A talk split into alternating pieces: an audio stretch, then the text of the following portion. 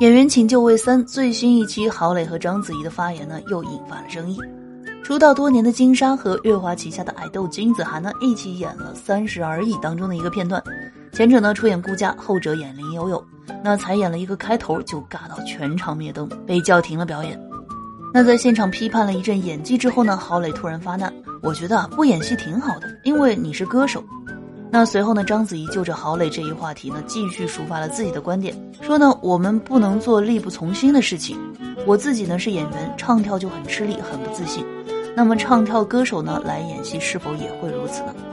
当然，小乔妞觉得其实跨界啊并不是坏事儿，正所谓能者多劳，对不对？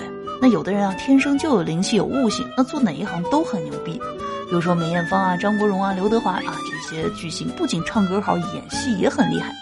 可问题是啊，现在跨界的全都是在本职领域还没有站稳脚跟的爱豆啊，他们心里呢想的根本就不是什么靠努力啊打开新天地，与什么热爱也更没什么大的关系啊，恐怕他们的初心只是赚快钱罢了，对吧？